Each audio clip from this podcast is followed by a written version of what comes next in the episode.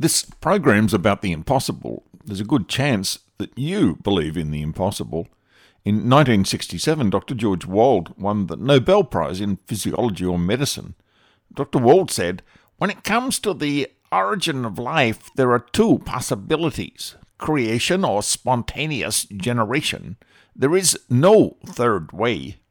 Spontaneous generation was disproved one hundred years ago, but that led us to only one other conclusion, that of supernatural creation.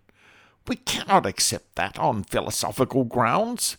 Therefore, we choose to believe the impossible, that life arose spontaneously, by chance." This Nobel Prize-winning scientist rejected the science that God had to be the creator of life. The only possible explanation for you. Me, I'm a Christian because I don't believe in the impossible. Stay tuned and let's explore the universe as it really is. I'm Paul and this is C Y K I A E. Christ, you know it.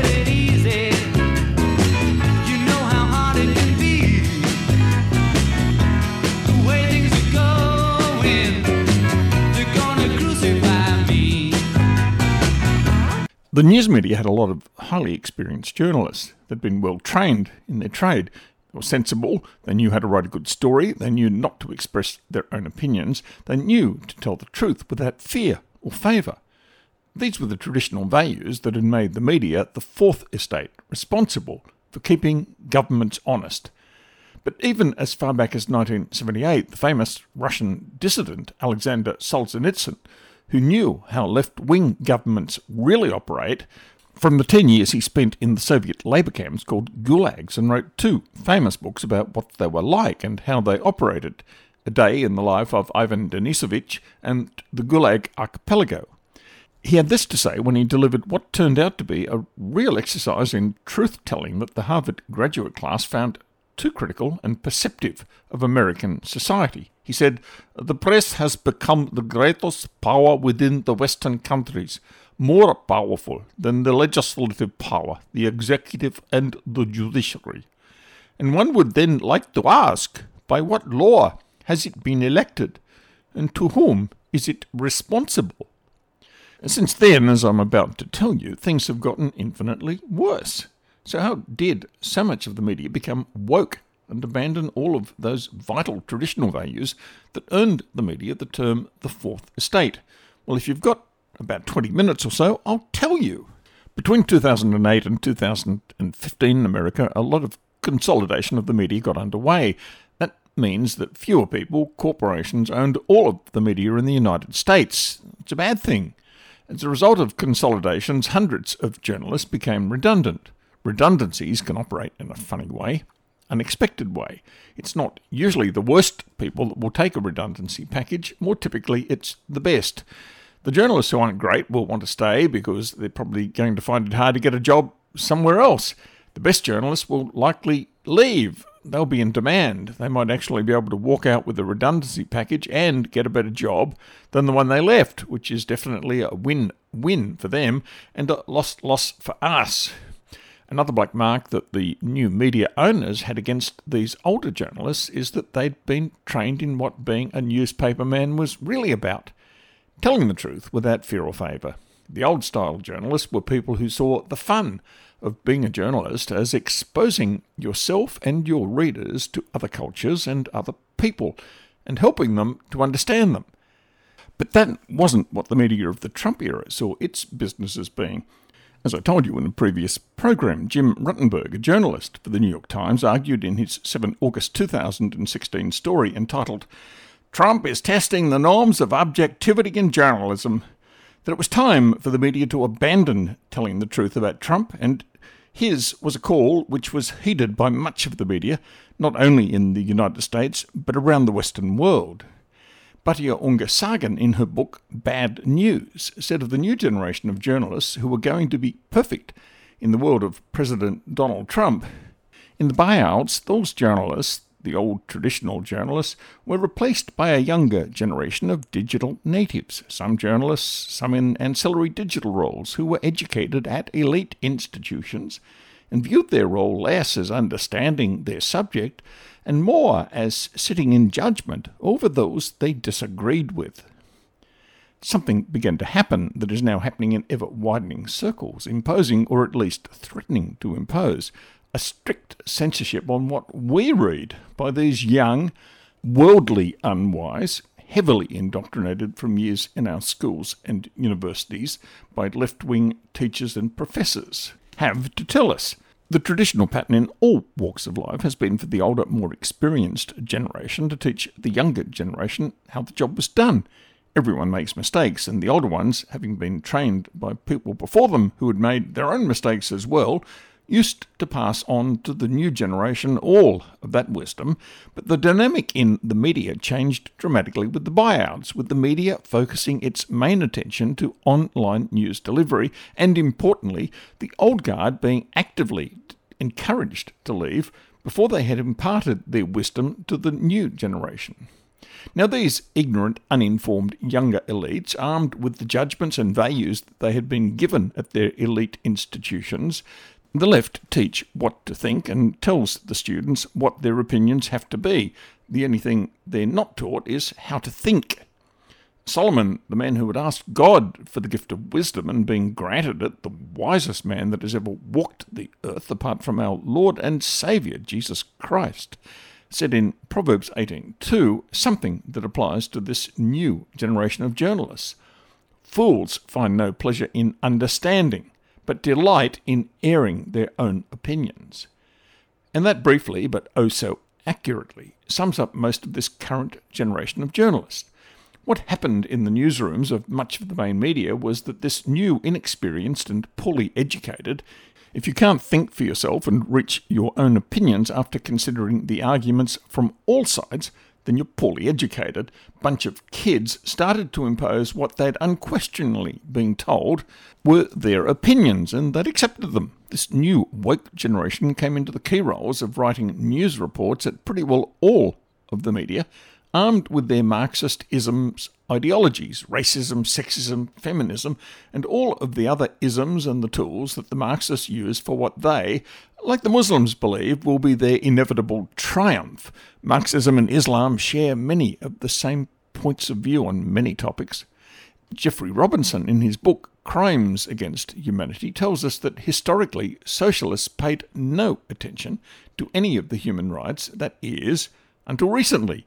So if human rights weren't the starting point for the socialists, why did they start pushing them so vigorously? Well, Geoffrey Robertson says that the reason the left today promote all of these human rights, these isms, isn't because of the goals they promote to be achieved, it's because they don't, but because they discovered in the Cold War that demanding all sorts of different human rights could attract followers for them, the useful idiots that Lenin had enthusiastically embraced.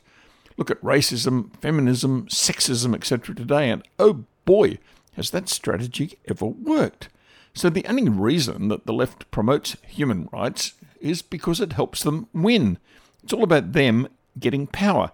But if they ever come to power, God help us, then human rights will be dumped. So the isms of today are seen in most of the newsrooms of today. So let's get back to the media and have a look at what happened to it with the help of Marxist ideas. With the media newsrooms overwhelmingly full of the young Marxist-educated woke journalists, their older colleagues and their bosses found that instead of them having the power from the top, so to speak, down, the bottom young woke journalists seized power in the media. Insiders at the New York Times have said that the atmosphere in the newsroom today is that the older generation of reporters, editors and other staff have completely capitulated to the younger woke generation.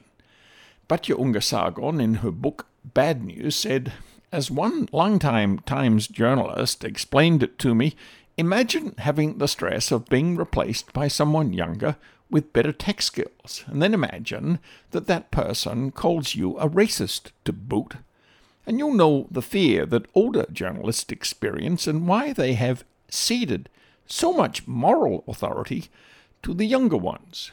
She goes on to say that some of this younger generation have picked up a big social media following, which was the strategy of the New York Times, when it moved to its online presence, but then found that it had created a monster, because these young journalists had been trained by their activist educators to seize the power from, in this case, the management of the New York Times and against their colleagues, whose writings offended their superior woke sensitivity and take on modern issues.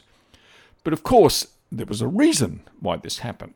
The leadership of the New York Times, before it moved to online in a big way, had a report prepared called the Innovations Report about how it was envisaged that this would happen, the things that would have to be done to make the transition to online work. One of the recommendations was that news media journalists would each need to build their own online following. The way that this was seen as happening would be to get their younger staff members involved in this. Social media was like breathing for them. They were social media savvy. They knew nothing about the real world. They had no ideas apart from the ones that they'd been given. But they did know how to work social media to get likes and followings. Obviously, some much, much better than others. To get there, the Innovations Report said that the New York Times needed to accept that digital talent is in high demand. To hire digital talent will take more money, more persuasion, and more freedom once they are within the Times, even when candidates might strike us as young or less accomplished. Leadership must identify the rising digital stars in the newsroom, show them that they are appreciated, and solicit ideas from them on how the Times can be better. In what has become an increasingly familiar story in all media areas, including book publishers today, the power that these young, unworldly, unwise, flattered, ignorant, and pampered young people were obviously given, so that they came to see themselves as the people that could, no, must, tell the management how to run the New York Times, in accordance with correct Marxist principles, to comply with all of the obligatory new doctrines of woke. Maybe it was or wasn't the first time that this had happened, that the young, woke, ignorant young employees told their bosses what they must do according to what they had been indoctrinated with, but this was the first time it ended up on a record that could be looked at. On the fifteenth of August two thousand nineteen, the executive editor of the New York Times, Dean Baquet, was forced to call a meeting of the young journalists over a headline that the paper was going to run on Donald Trump. The wording of the headline was totally unacceptable to these young journalists. The headline didn't call Trump a racist. That, of course, is not news or fact. It's opinion, which has no place in an item of news. But that's not how modern corrupted journalism works now. Anyway, if you listened to my previous programs, you'll know that Trump is a racist. Only kidding. The evidence seemed to suggest that people like these young woke journalists were the racists, but that wasn't the sort of self-awareness that had been part of their indoctrination at school or college. One of these young woke staff members asked his boss, Dean Baquet, "I'm wondering to what extent you think that the fact of racism and white supremacy being, you know, sort of the foundation of this country should play into our reporting, just because it feels to me like it should be a starting point, you know? Like these conversations about what is racist, what isn't racist. I just feel like racism is in everything. It should be considered in our science reporting, in our culture reporting, in our national reporting." How did the leadership of the New York Times stand up to this woke attack, which went against the principles of journalism, defending facts against opinion? Well, the answer seems to be that in this instance here, and a lot of other cases, almost every time since, the heavily indoctrinated youth successfully forced their employers to bow down to them. The leaders had created an uncontrollable monster. So let's finish the story of this first recorded confrontation of the bosses by the woke young journalists. Having been confronted by a woke staff member at a meeting of woke staff members, Dean Baquet, the senior editor of the New York Times, bowed down to his young woke journalists and did not stand up for principles. It's far easier to stand for your principles when they're first challenged. If you don't do it then, after that it becomes difficult, maybe impossible. Baquet responded to this young journalist in this sycophantic way. races the next year, and I think this is, to be frank, what I would hope you come away with from this discussion, with race in the next year is going to be a huge part of the American story. And I mean race in terms of not only African Americans and their relationship with Donald Trump, but Latinos and immigration. And I think that one of the things I would love to come out of this with is for people to feel very comfortable coming to me and saying, here's how I would like you to consider telling that story. So, who's the boss and who's the employee? In a future program, I'm going to look at how the blacks and Latinos and the Asians see racism, and it's different to how the woke folk see it. And so it came to pass that over the four-year term of President Donald Trump and his supporters at all levels, when they were reported on, maybe denounced would be the better word, that word that was so popular during the mass trials and beheadings and executions of enemies of the French and Russian revolutions, who were whatever the equivalent was for their day of racists. But the New York Times wasn't unique. This disease had been spreading for decades now, simmering beneath the surface. But now it was coming to the surface, and it would be a brave person who would speak the truth in the face of the mob's denunciation. The story of Shadrach, Meshach, and Abednego in the Bible is an encouraging story of three Jewish men who stood up for the truth, even at the cost of their lives at the hands of the cruel ruler of the Babylonian Empire, Nebuchadnezzar. They had refused to bow down to a false idol like woke today.